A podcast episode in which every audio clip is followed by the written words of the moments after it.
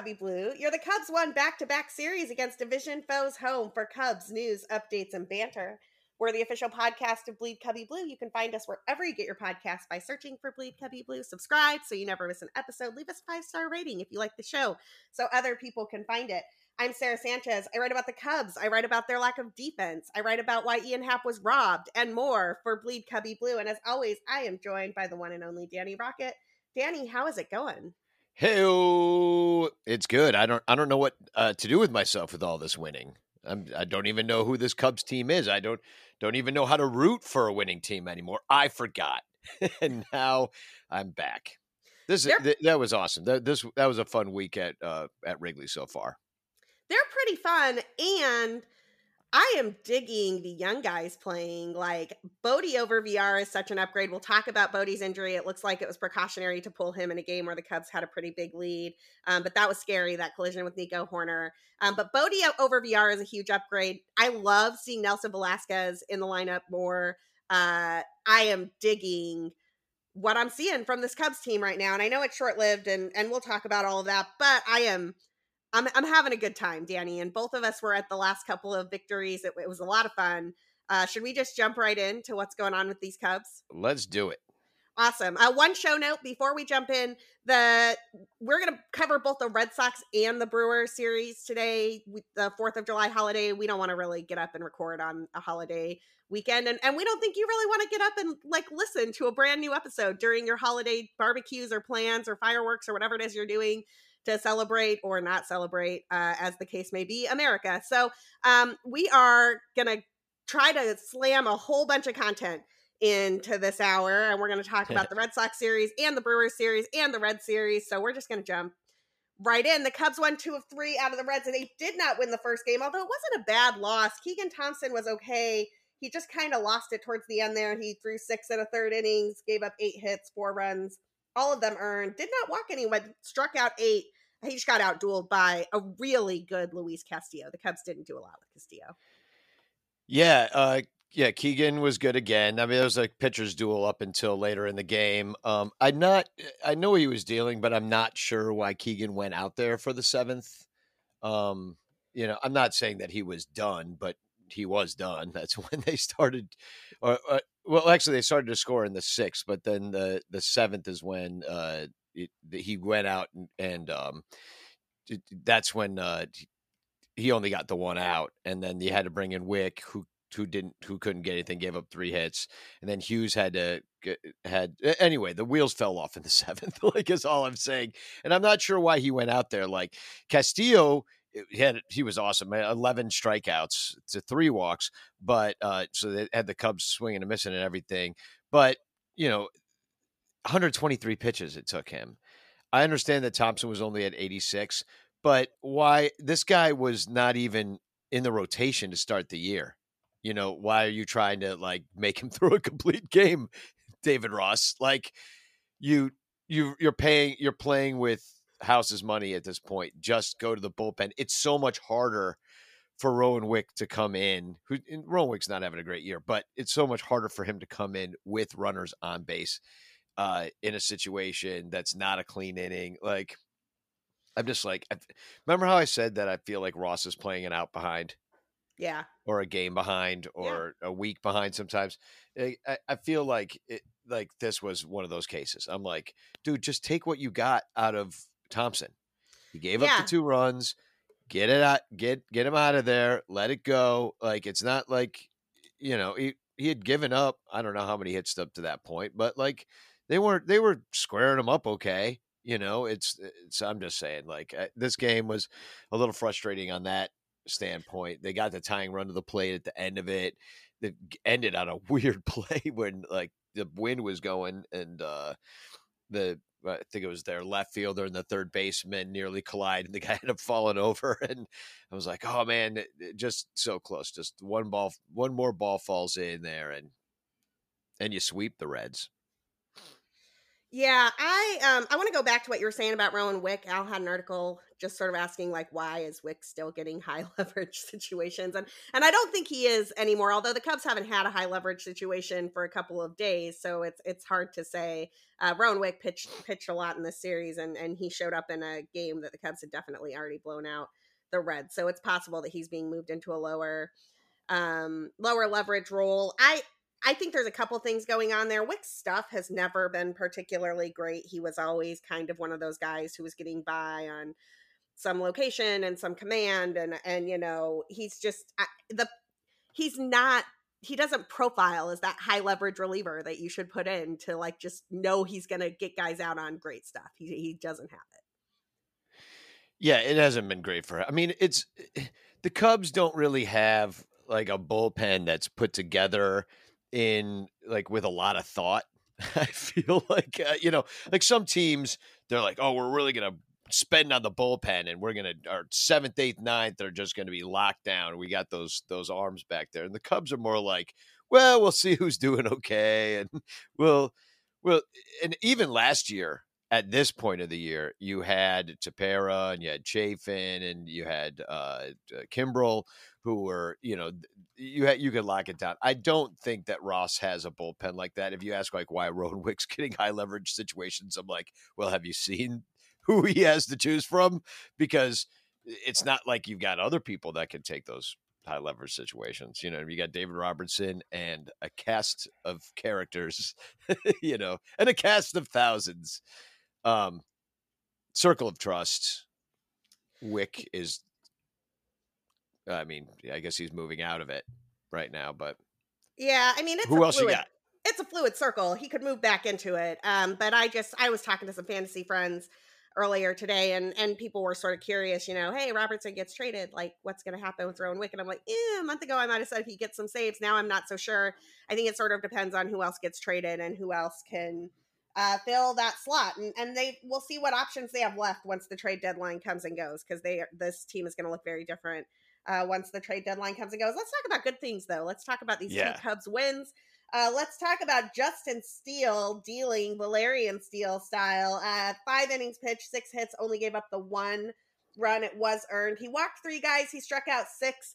I thought Justin Steele looked really good in this game. You and I went to this game together, hung out with some of our friends um, in the bleachers, and definitely had a good time welcoming Tommy Pham back to Wrigley Field.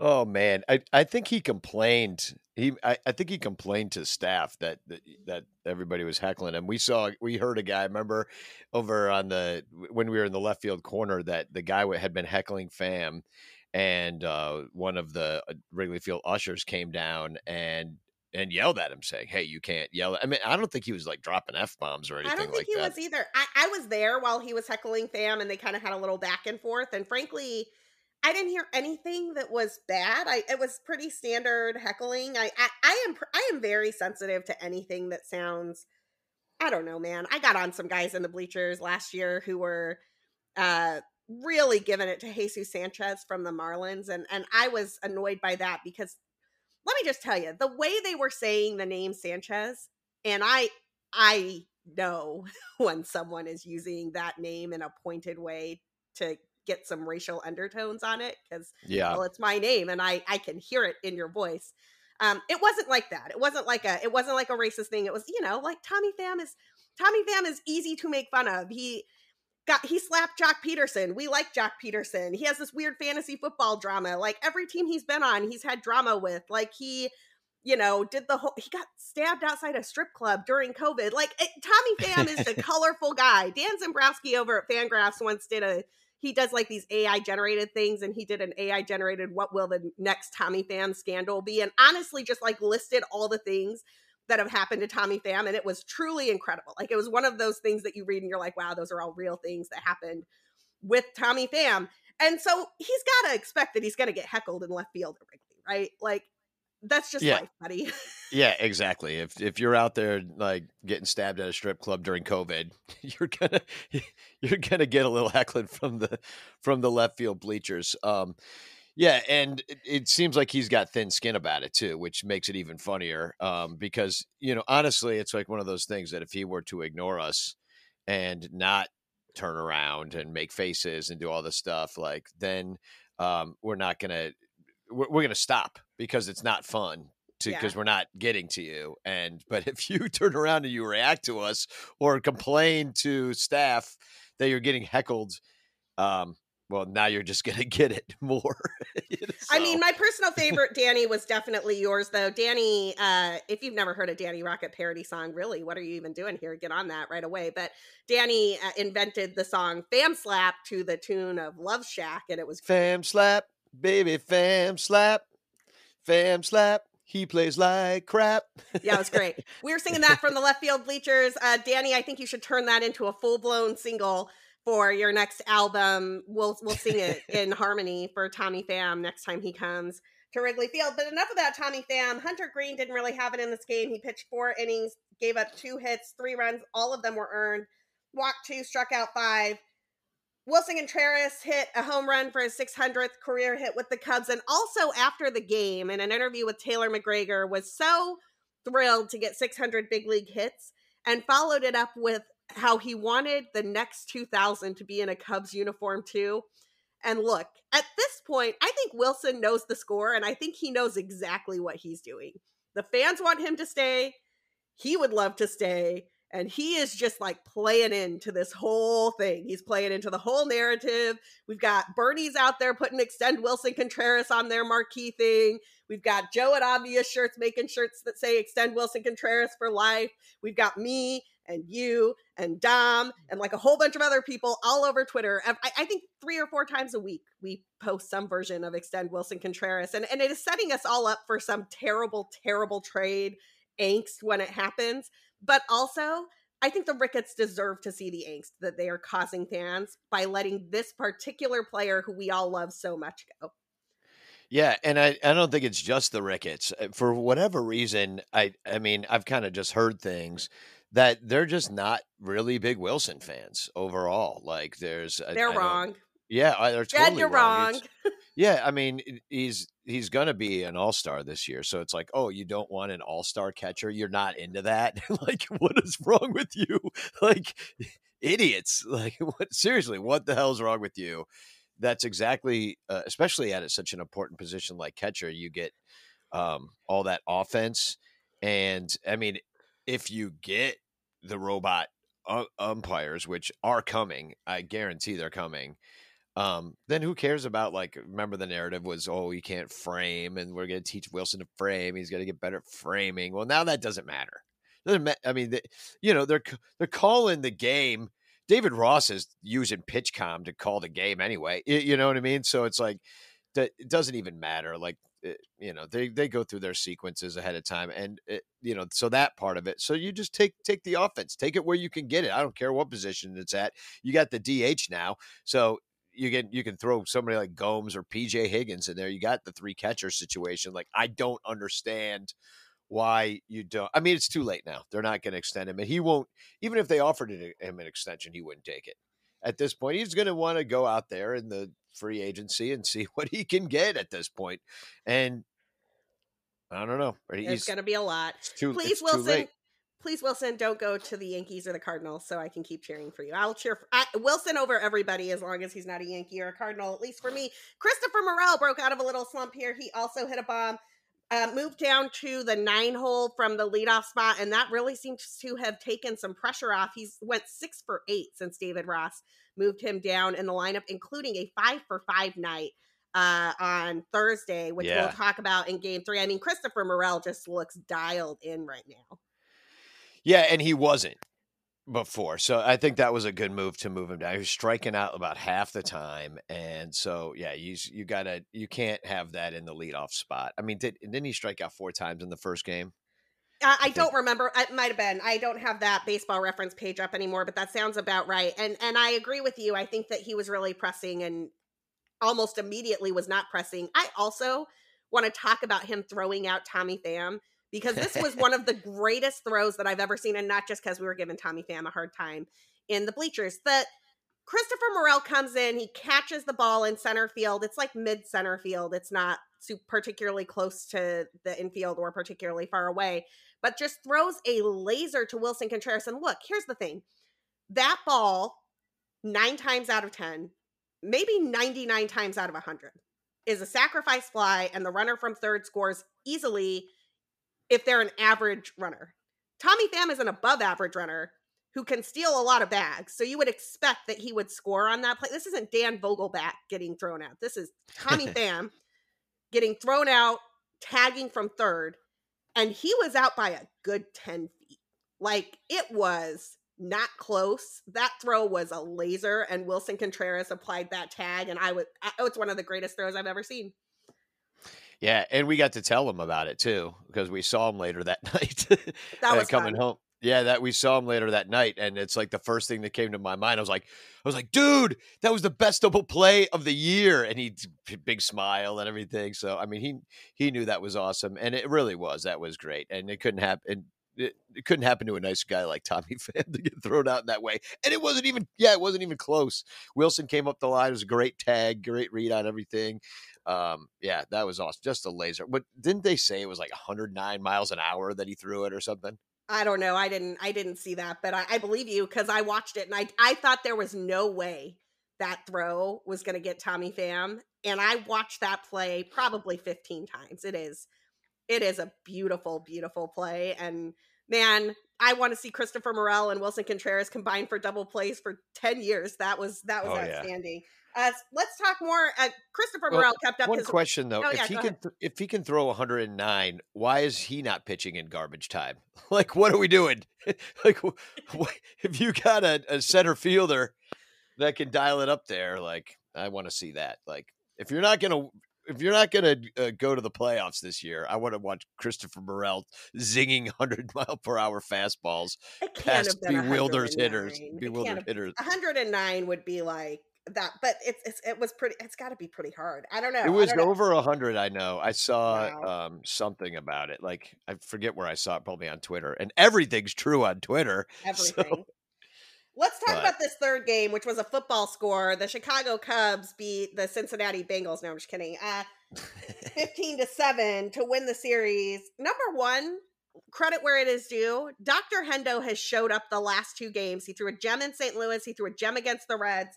And this was not an easy night to throw at Wrigley. When I was walking up Waveland, I always sort of take a picture of the flags and I usually post it on Twitter just to give people an idea of what the conditions are right before game time. And yesterday it was 90 degrees. It was a little bit muggy and the wind was howling out to center. Like I was prepared for a football score. I was not prepared for Kyle Hendricks to go six innings and only give up two runs while striking out seven.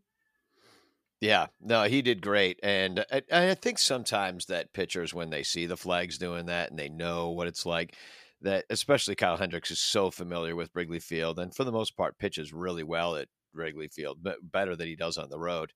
Um, uh, per, in, usually anyway. I think that don't you think that he makes a little bit of an adjustment? I mean, where he can to like not let them get that ball in the air just Oh, because totally, he yeah. knows. I mean, I think any pitcher worth their salt. I mean, Ashcraft didn't know that because he's a rookie. He didn't like he's he doesn't know to check the flags. He's like, I'm at Wrigley Field. I'm a red. I'm I'm a rookie. Like he doesn't know, so he ends up giving up five runs in one inning. You know, and can't even get out of the third inning. So, you know, I, yeah, Kyle Hendricks. You're. I think there's some veteran know-how there, but um, yeah, two times in a row, we'll take it. I mean, it hasn't been. It's been inconsistent. Dr. Hendo and Mr. Kyle. So we got Dr. Hendo when I thought we were going to get Mr. Kyle. I really did. Yeah, me too. I Um, interesting. Danny. We've gotten a merch request now for some Dr. Hendo shirts uh, on Twitter. Oh. So I, I'm not the merch girl, but I might need you to see what you can do to Well, get, get some merch going with I'll Dr. tell you, I- in uh, speaking of the Reds, I, my good friend Billy DeVore, who does the new Nasty Boys podcast, he does in the clutch shirts, and they're really great at turning uh, around my ideas. We got a Morel shirt over there, um, it, like uh, it's it, it's uh, uh, it's a uh, Morel is a fun guy. Chris Morel is a fun guy, like because Morel's mushroom, and then we have uh, cup snake shirts and we also have uh, uh there's like they designed a Seiya Suzuki shirt because they're like, hey, like Cub fans buy a lot of stuff and let's maybe even though we're reds fans let's sell stuff to them. So uh anyway it's called in the clutch shirts and i will definitely talk to them about doing something like a you know maybe if there's like i could find like a famous well, should it just be Dr. Hendo? Nobody wants a Mr. Kyle shirt. Yeah, nobody wants a Mr. Kyle shirt. I think that we just need a Dr. Hendo shirt. Uh, but I, I, trust you on the design aspect here, Danny. So let's we'll see if we can get done. let's see if we can get a Dr. Hendo shirt going for the listeners. I think that would be pretty fun.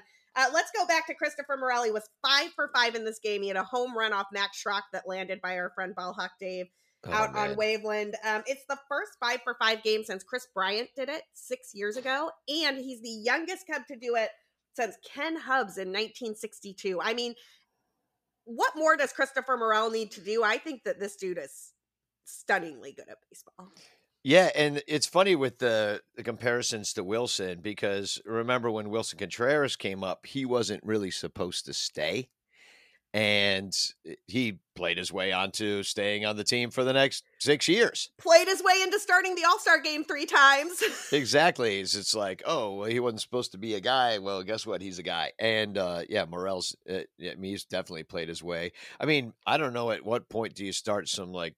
I mean, maybe he doesn't have the home runs uh, to get the, any rookie of the year um, well, here's the thing. Like, if you had told me at the start of the season that the Cubs were going to have a rookie of the year in contention, I would have said that's Seiya Suzuki. But at this point, Seiya Suzuki has been out for like, I don't know, six weeks with this finger injury. Although he did have a nice rehab start in Iowa. As this game was going on, he hit a home run.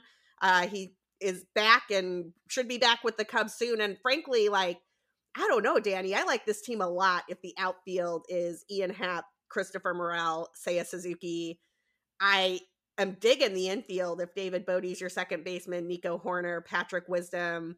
Got to figure out that first base situation. Willson Contreras behind the plate. That team might be. I think that team might be good. Yeah, well, I mean, you got um you've got Frank Schwindel on the shelf. He hasn't uh, exactly been Frank the Tank this year. You, PJ Higgins had, at first. PJ Higgins is hitting 360 well, plate appearances. Well, not only that, but he also hit a home run last night. Um, that bleacher Jeff got actually, and got a little love on the broadcast I saw. But yeah, he's got a 907 OPS on the season. He went three for five last night, scored a couple runs. I mean, yeah, PJ Higgins is another one that's been a surprise. He's supposed to just be like the third catcher. He's, and, and he just, he's, he's not going anywhere. He's too yeah, good. They're he, like, well, you just you can play some third base, PJ. Exactly, playing a little third, lineup. playing a little yeah, playing a little first. Uh, you know, then um, I mean, so yeah, it's been it's been going really well. the The question is, you know, where what do we look like after the deadline? And um, I think all signs are pointing towards this team continuing to sell off. So uh, some of these dudes, like you got Narciso Crook in there last night, who also had a couple of hits, although one of them in very much garbage time. Um, eh, yeah, he know. looked pretty good out there. I'm not gonna lie. I mean, I obviously sh- small sample size, but again, a guy who all smiles, not supposed to be a guy making the most of his opportunity, comes into the game late and goes two for three. I mean, I I don't know, man. I I'm digging all the. I think that all these guys are coming up and they're just sort of feeding off each other's energy and they're really happy to be here and they have they don't know that they're supposed to not be good and they're just like watch us go! Yeah and uh yeah and crook it's funny because i looked at his uh mlb page just to be like oh yeah narciso crook what does he do? And um i'm like wait he's wearing a reds hat like what's going on? Like apparently he was he's from the reds organization and then the cubs picked him up but like it's he's not actually he's not hitting the cover off the ball in uh in the minors. I mean, neither he, was Morel. yeah, exactly. So, I mean, 2021, he had 14 home runs. Uh, he did end up with an 805 OPS, but it's the minors. That was in between uh, Double A and Triple A. So I, I mean, yeah, I'm I'm all for like letting the kids play because you know you got Heyward injured right now. Um, we don't know I mean, here's another question. I mean, as much as I like the the idea of a Morel in center, uh, and left, and Suzuki and right for the most part, uh, at what point? are you looking at your Narciso Crooks and your Velazquez's of the world, and um, at what point are you looking at them and like these are actually more viable options? We can get something for Ian Happ, or you know what I mean? Like we can trade him now and get more for him because there's more time on his uh, team control, and he's still he, he won't be cheap. I mean, what is he making? Six million? I think six point five seven. I could be wrong about that. I so have maybe not looked goes at up to salary eight. I mean, recently. that's that's. I mean, that's what the Cubs let Schwarber go for. You know, like they were like, "Oh, we can't pay him that much," like, and they let him go. Like, at what, what point are they gonna? I mean, Ian Happ's having a really good 6. year. 6.85, 6.85 for Ian Happ. Okay, so Ian Happ's having a great year. He would be a valuable outfielder on pretty much any team. That bat, uh, switch hitter. You know, I'm just wondering if you're looking at these dudes over overperforming and saying, "Well, we get away with that. Let's let's trade somebody like Happ." Which would break my heart too because like he's our guy out there and left. You know, he's friends with Bleacher Jeff, and you know he always turning around saying what's up to us. So it would be sad to have to to do that with uh, somebody else. But hey, I said to Nelson Velazquez in Spanish that he that he's awesome, and he he turned around and gave me a wave. So Aww. like, hey, we just we just get a new guy, you know. So I love that. Yeah, no, um, very cool. And I want to talk I'm, about Ian Happ for one second because yeah. Ian Happ was absolutely robbed in this All Star balloting. And look, like I get yeah. it, Mookie Betts, Ronald Acuna, like yeah, those dudes should be on the ballot, and that's great, and you should go. But the other guys who made the ballot ahead of Mr. Happ are as follows: look, our old pal Joc Pederson, who is having a great year. Admittedly, in a platoon role, Joc Pederson has 17 home runs. He's slashing 276, 350, 583. I think there's an argument for Joc Pederson ahead of Ian Happ. Here are the other guys that made the ballot, and there's not an argument for either one of them, in my opinion, over Ian Happ. Starling Marte is slashing 279, 327, 442. It's almost identical to Ian Happ's 275, 377, 454. The difference, like, Ian Happ has a better WRC plus 131 versus 122. He has a better fWAR so far this season. A full two fWAR for Ian Happ, 1.3 for Starling Marte. And then this is the one that kills me. Adam freaking Duvall, who was in a platoon role for the Braves and is slashing 200, 267, 361, and has put up 0.3 fWAR this season, is on the All Star ballot, and Ian Happ is not. Ian Happ was robbed, and I'm just cranky about it. He might still go to the game anyway when the players and the coaches get a chance to say have their say, but what a joke, MLB fans! What a joke. Yeah, uh, I mean it's a popularity contest. I mean, look, isn't uh wasn't Tatis? Oh, t- yeah, Tatis got like the fifth most votes for shortstop. He hasn't played a single game. Yeah, exactly. It's exactly. So it's ridiculous. They're like, "Oh, he's good on the show, MLB the show." I'm like, "Oh, whatever." I mean, is he's not even doing anything for anybody's fantasy team, whoever has him. But um, yeah, no, it's it's a popularity contest. The fans vote, and that is probably wrong but it's um but that's how it's always been. I don't see them changing it. Um, you know, it, it would make more sense to me if A, the players voted, and B, that the All Star break and the All Star game, uh, Michael Cotton from Sunranto has a good idea about when the All Star game should be played. It should be the first game of the year. And that's how you you do it. You go to a warm weather place and you you show off like the beginning of the season with all your best players and the players pick.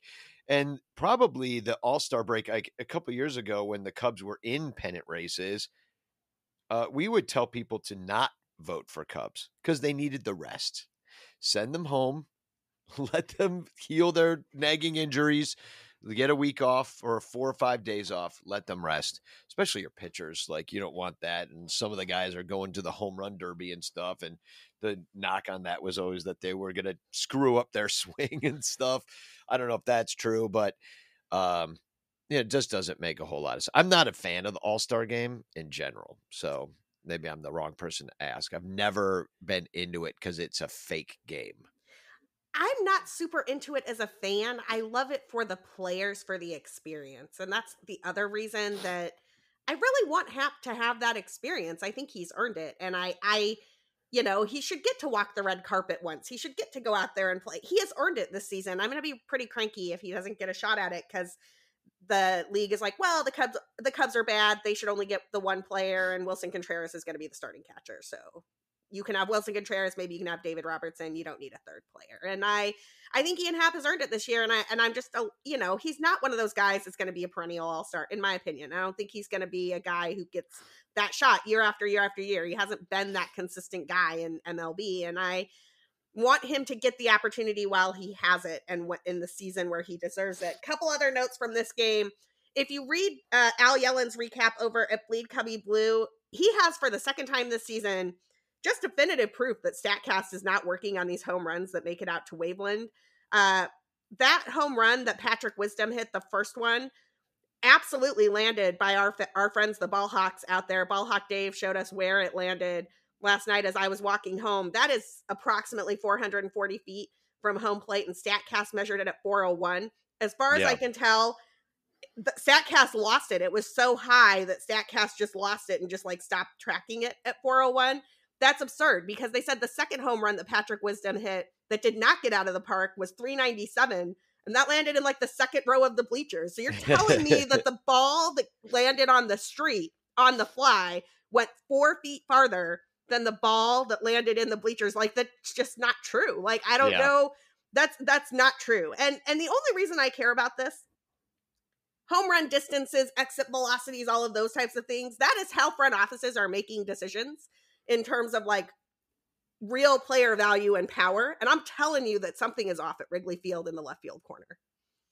Yeah, no, I I, I was confused by that too because uh, I that somebody said to me I was sitting uh, the ball went right over my head and I said that what did they say that went 420 feet because I could it was muffled uh you know when Jeremiah Poprocky gave the information they're like no they said it went 401 and everybody looked at each other we're like huh what 401 no way. Like all right well we sit sit down and drink your beer.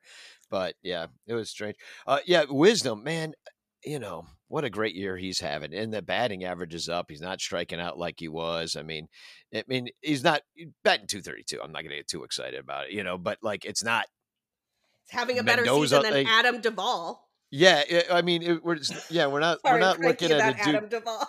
I know seriously. But we're not looking at a guy who's like uh you know either he's going to strike out or home run like c- completely like he was totally that guy for a while he's got 16 dogs on the year so far and um you know i just you just love to see it eh, for a, for a dude like him who we weren't expecting to ever i mean he was on the cardinals he was on Texas. Nobody really ever gave him a shot because of Blue Friday. He ends up on the Cubs.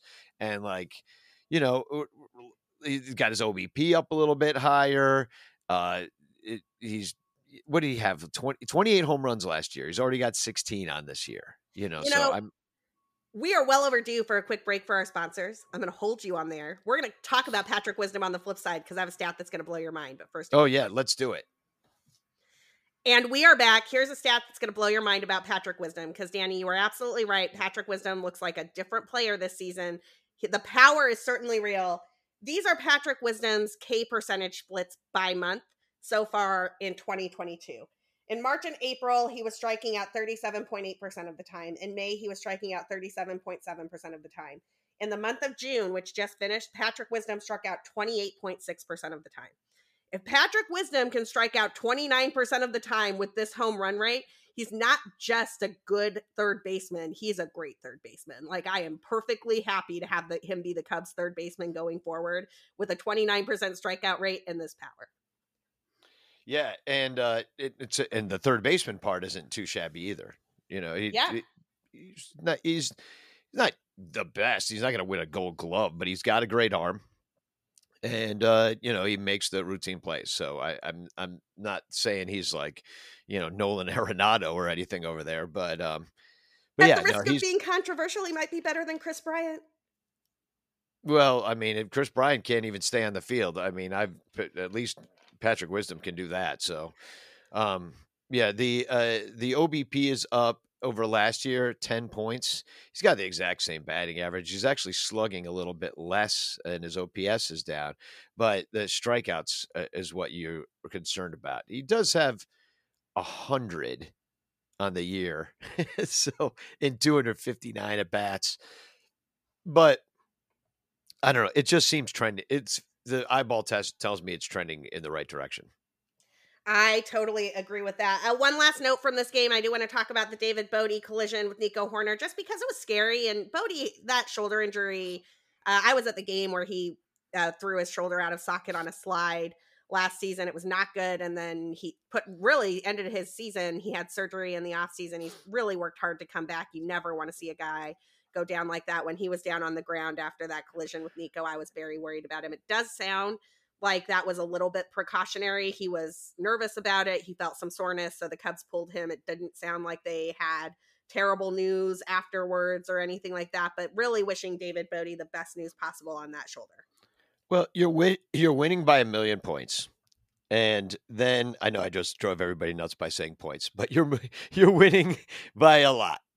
And that happens and you just let him stay in the game. I did. I was I turned around to uh, the guy sitting behind me. I'm like, why aren't they pulling him? Like, who cares? Like, get him out of there. He just came back from injury. Just just get him out. And They ended up doing it anyway. But this is a prime example of David Ross playing an a, an inning or an out behind. Like, what are you doing? Oh, he said he's fine. No, it's because he's in shock. he, he says he's fine, but he's his bell just got rung. He was on the ground on his hands and knees, and then you just leave him in there. What? Because for what? Why? What's the point? Just precautionary. Yeah, fine. But why? why don't you do it right there? You wait an inning? So stupid. I don't understand. Yeah, I didn't quite understand that either. I, I kind of I was not what's the word I'm looking for? I was I was not happy that he was still in the game, that he was left in the game to field after he was laying on the field like that. Like that looked scary and I, I would have pulled him immediately. And like I was glad Andrelton Simmons came into the game after that. I think the I think the Cubs were up seven to two at that point or something. Yeah. But it's just it really felt like I agree with you. They should have done it immediately. I don't know why. Yeah, just take him out. Yeah, just preca- if you get you got to be careful with this guy. You you signed him for too long, probably. You know, by uh, locking him up to that contract, and so you got to protect this guy. Uh, he just came back from the injury, and you're just going to be like, eh, rub some dirt on it. like, what are you doing? Get him out of there. Come on. Yeah, so, I totally agree. Yeah, no, I agree with you on that. Um, couple other things.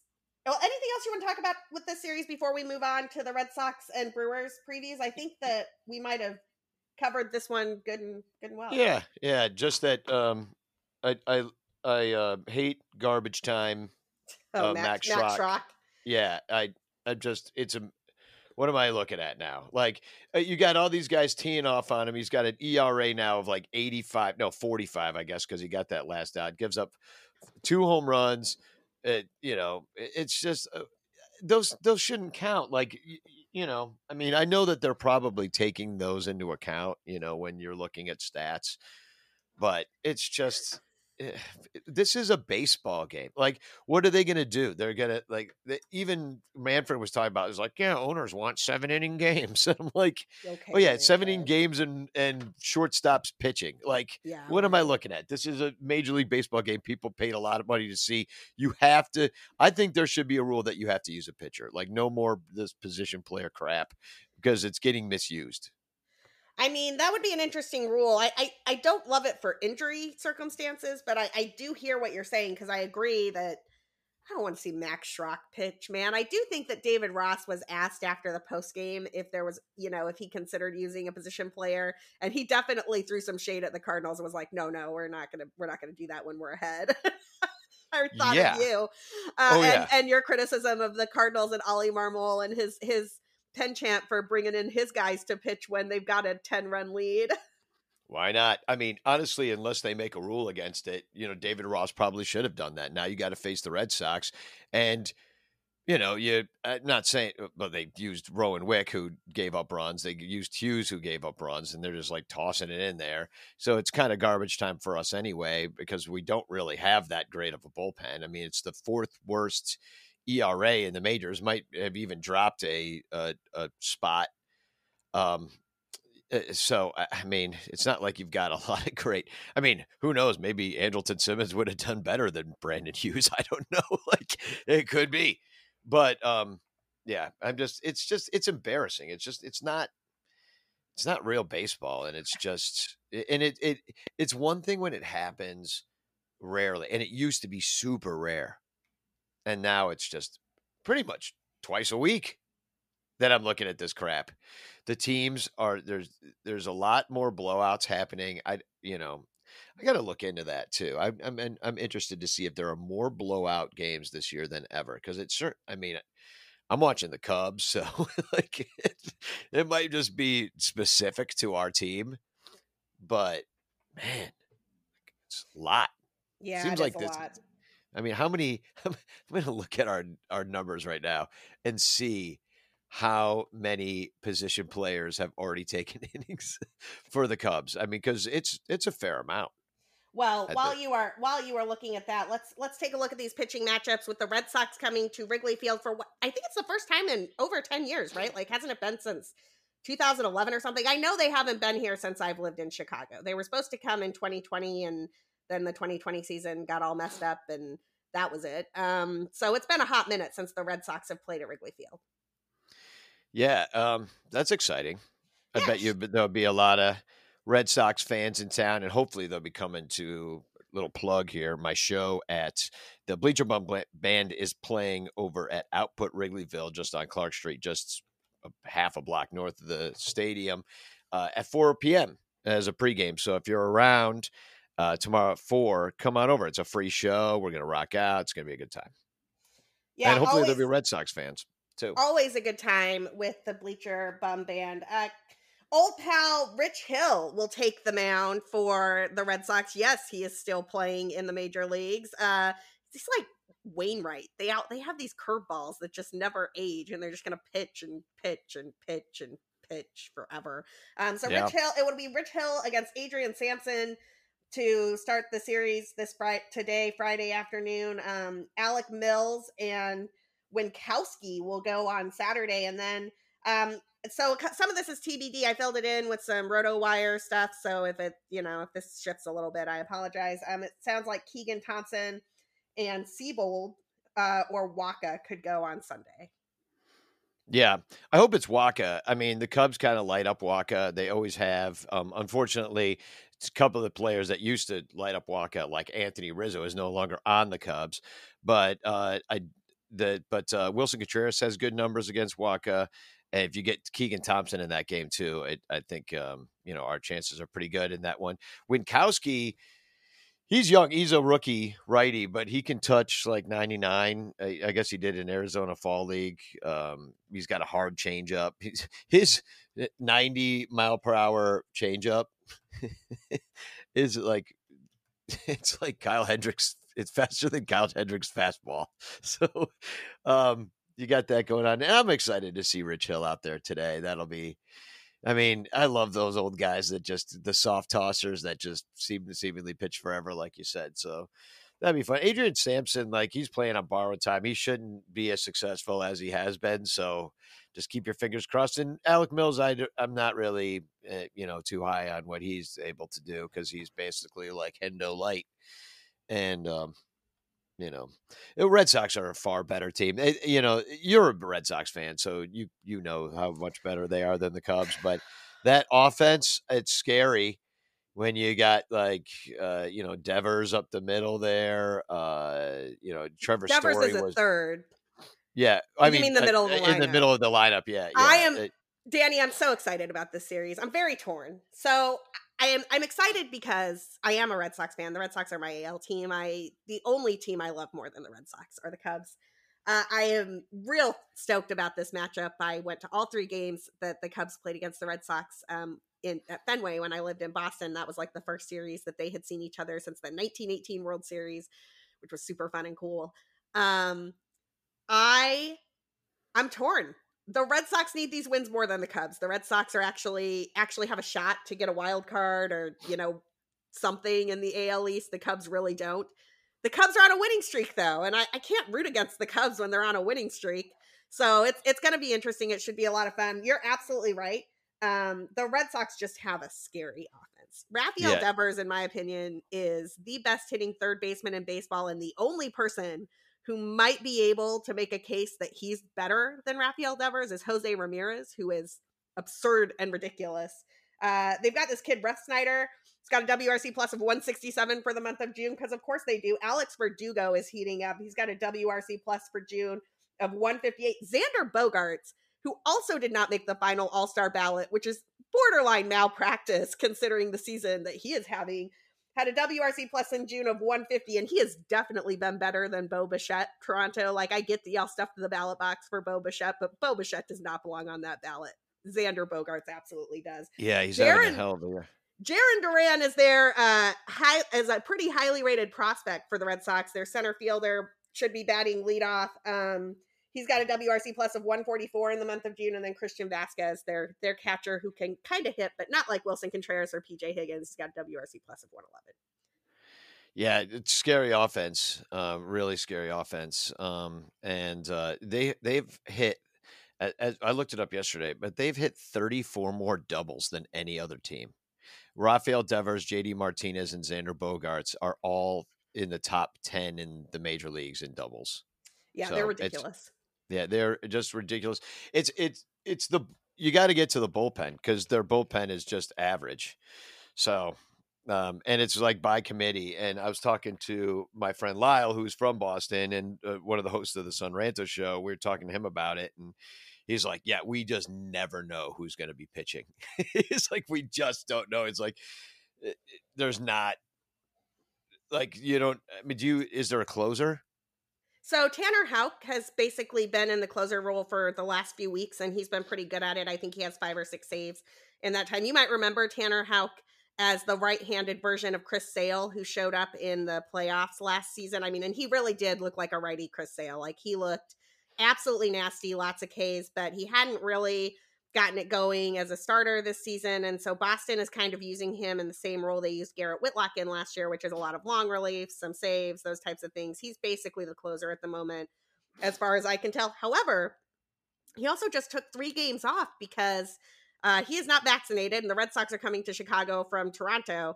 And so both Jarren Duran and Tanner Houck were, have not played for like the first half of this week because they were on the restricted list for that trip. And y- y'all can read into that what you will. So their their bullpen's going to have quite a bit of rest um, from that. Uh, the starters that we're seeing from them, with the exception of Wacha, are not really guys I would expect for them to want to pitch or start down the stretch at all. Yes, that includes Rich Hill. I think they're biding their time until Chris Sale comes Sale comes back. They want Garrett Whitlock back in that rotation. So we're kind of seeing the beat up Red Sox rotation while they're seeing the beat up Cubs rotation and if the wind's blowing out, these could be some ridiculously high scoring games. Yeah, get ready to see more position players pitching, maybe for both teams.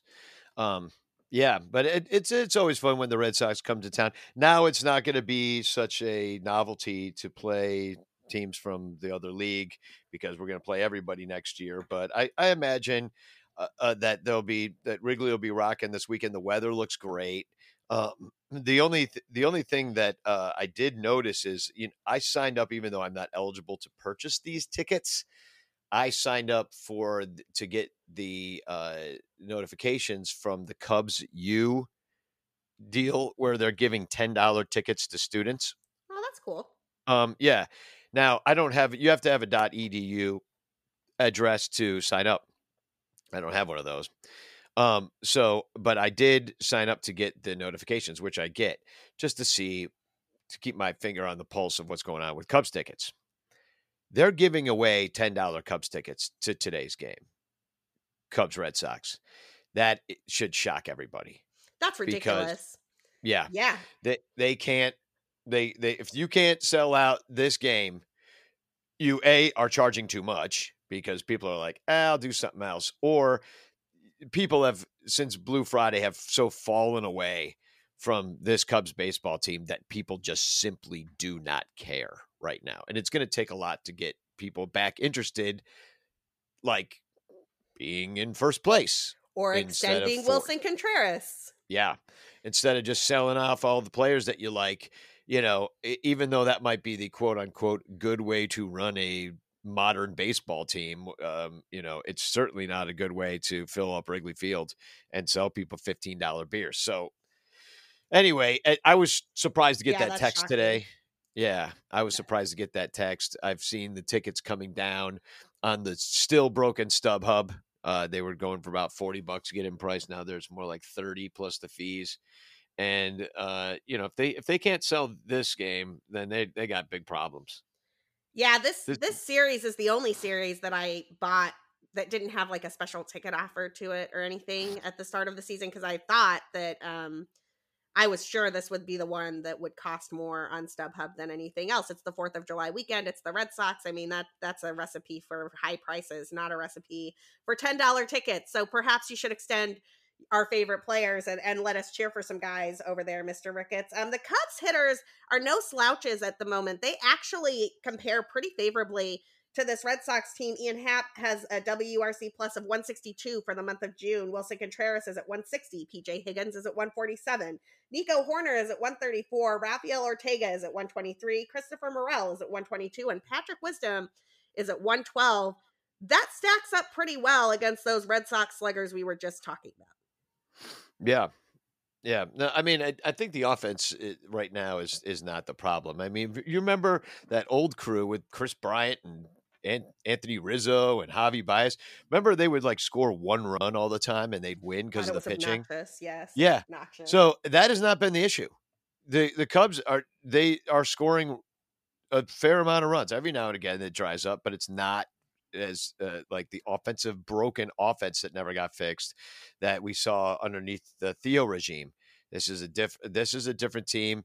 They're playing station to station. Just and uh, uh, hey, they're kind of like the Red Sox, except not as good, because that's what the Red Sox aren't hitting a lot of home runs. They're scoring a lot of runs, but they're not doing it by the homer. They're doing it with doubles and getting on and moving moving them over, and that's kind of how the Cubs are starting to be built. So it it should be a fun series. We got two teams gonna, I think, just bash each other's brains in. To be honest, like I really think that if the the weather stays like this and it's hot and the weather looks beautiful, actually, it's like eighty, I think maybe high seventies. Oh yeah, these could be some these could be some high scoring games. 80 degrees, wind blowing out, Red Sox Cubs. Yeah, Let- Let's see what happens. Let's see what happens at the old ballpark after uh this weekend's games. The Cubs will head up to Milwaukee to play a three game set against the Brewers on the 4th of July and into next week. Uh those matchups at the moment look like they will be Justin Steele, either Dr. Hendo or Mr. Kyle uh, Adrian Sampson against Eric Lauer, a guy named Gonzalez, who I've never heard of, and Corbin Burnes, who I have heard of. He is the best pitcher in the National League, and it is not particularly close. Um, what do you think about these pitching matchups for the Cubs up in Milwaukee? yeah. I mean, it's gonna be tough. I mean, Milwaukee's in first place. They don't have the best offense in the world, but um, you know, we have we haven't played real well against them. Uh, well, actually, I'm looking at it right now. We're five and five. We've All played right. the Brewers hard, and we've played the Cardinals hard, which I I like that. I like that the Cubs are making the two division leaders work for it. One thing I'll say about the Brewers is they were 15 and 7 in April, 17 and 12 in May, and 12 and 15 in June. So we might be catching them at a pretty decent time. Um, they had a pretty bad losing streak at the beginning of the month. Uh, they lost to San Diego, Philadelphia, and Washington um, before finally snapping their streak. They did manage to just uh, beat Toronto and Tampa Bay. Now they got Pittsburgh, where they lost last night, um, eight to seven, and so we might just be catching them at a pretty good time. You got uh, the the Fourth of July game, uh, which is a day game, so you got day, night, day going on in this one. So it's I mean, the Brewers aren't that good. Like that's what annoys me about this whole situation. You got the ARP tour running around St. Louis. You got the the Brewers who eh, you know, they got Woodruff and Burnes, but like it's not the same as it was last year. And you know, it's just not as good as it was. No matter what team wins the Central is going to get their butts handed to them in the in the end of the season tournament that they're playing now. And you know, it's just annoying that the Cubs a got injured. I get that part, but that they didn't add enough to this squad that they are you know, as Crane Kenney pointed out, um, not spending so they could spend next year. I guess you know. Um, oh, it's that just was the most annoying interview. Like, it'll roll over. I'm like, roll over.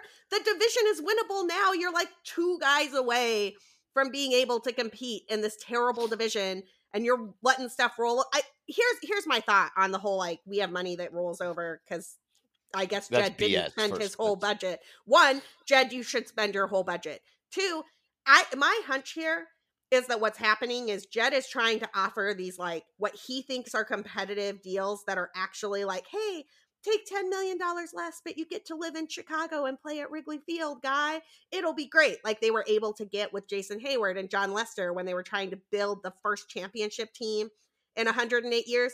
And let me tell you something. You are a major market baseball team. You don't get discounts for guys to come here. You have to offer $10 million more, not $10 million less. less. There's yeah. nothing magical about coming to Wrigley Field when you make so much money, you can absolutely afford a contract offer that is on par with the Yankees, the Dodgers, and the Red Sox. Start acting like a major market team and stop with this cheap nonsense. Yeah, no, I totally agree. And yeah, I, um, I hate this nickel dime crap. It's just it's so annoying. No, you should just be out there. And it's not my money. Well, actually, it is. And they're they charge us a boatload to to go to Wrigley Field. We're paying fifteen dollars for a Bud Light seltzer last night. You know what I mean with the tip. So I don't want to hear it. You got cup snakes worth fifty grand going around. You the bleachers are. I mean, it wasn't the biggest crowd of the year last night but it's still pretty way more packed than a lot of uh, teams. Even the Yankees, like who are in first place, aren't drawing like the Cubs still draw in fourth place. So it's it's totally just asinine. And the fact, oh, it rolls over. Okay, then I will expect a four hundred million dollar payroll in two years. Then, Yes. if you guys, yeah, if that's what if it's rolling over, he says it's a closed loop. Yeah. And the and also the marquee money's gonna flow and in. It's gonna go on the sports team. Don't Yeah, forget it- the sports book that yeah. they're building at the corner of Addison and Sheffield. Like, I Yeah. am over this nickel and diming nonsense. Like, go get this team is not. Look, it's been injury ridden. There's been some issues. There's been some problems. Like Justin Steele and Keegan Thompson and Adrian Sampson are not supposed to be mainstays of your rotation. And I get it. That has caused some problems. You can spend money to replace some of these guys and field a competitive baseball team. I I cannot. Like I let's talk about this Brewers offense and then end out this show because honestly, like I'm I'm on a I'm on a roll here and and we've got to close this out. There's like three minutes left in the show. Uh, the hot hitters for the Brewers in the last month were Kolten Wong, who had a WRC plus of 175, Andrew McCutchen at 156, old pal Victor Caratini at 145, Jace Peterson at 121, Rowdy Tellez, I love that name, at 119, and Christian Yelich bringing up the rear there at 116, but over 110. Just 16% above average. I wonder whatever happened to old Christian Yelich and his MVP ways. Yeah, well, I guess he had to stop cheating. Um, the only player with an OPS over 800 on this team for the year is Rowdy Tellez. This is not a this is not a great team. This is it, they're okay. They got I mean they've got some guys that They've got great of. pitching. Yeah, they got great pitching. That's what it's about. Um, you know, you got Willy Adames and Rowdy Tellez each with 15 home runs, and, and then you you go down. What does um Yelich have? He's got seven on the year. Mister MVP, seven home runs only. Um, he's basically that's doesn't Christopher Morel have seven or six? I think he does, and in like one month less, Less playing, time. like a lot Yeah. less playing time. Yeah. Um. So yeah, something I- I happened he- there. I think he hit seven. I think he hit a seventh last night, Morel. I'm gonna look that up while you talk about. and it shouldn't count because it was off of their second baseman. So, like, I mean, um, if if that indeed was what happened, but um, yeah, Christopher Morel has seven home runs and 185 plate appearances. yeah, and it, Chris, Christian Yelich, Yelich has 329 plate appearances, almost double, and seven home runs. So, yeah, nice, nice MVP, bro. can't can't wait to see him back at Wrigley and remind him about that in left field.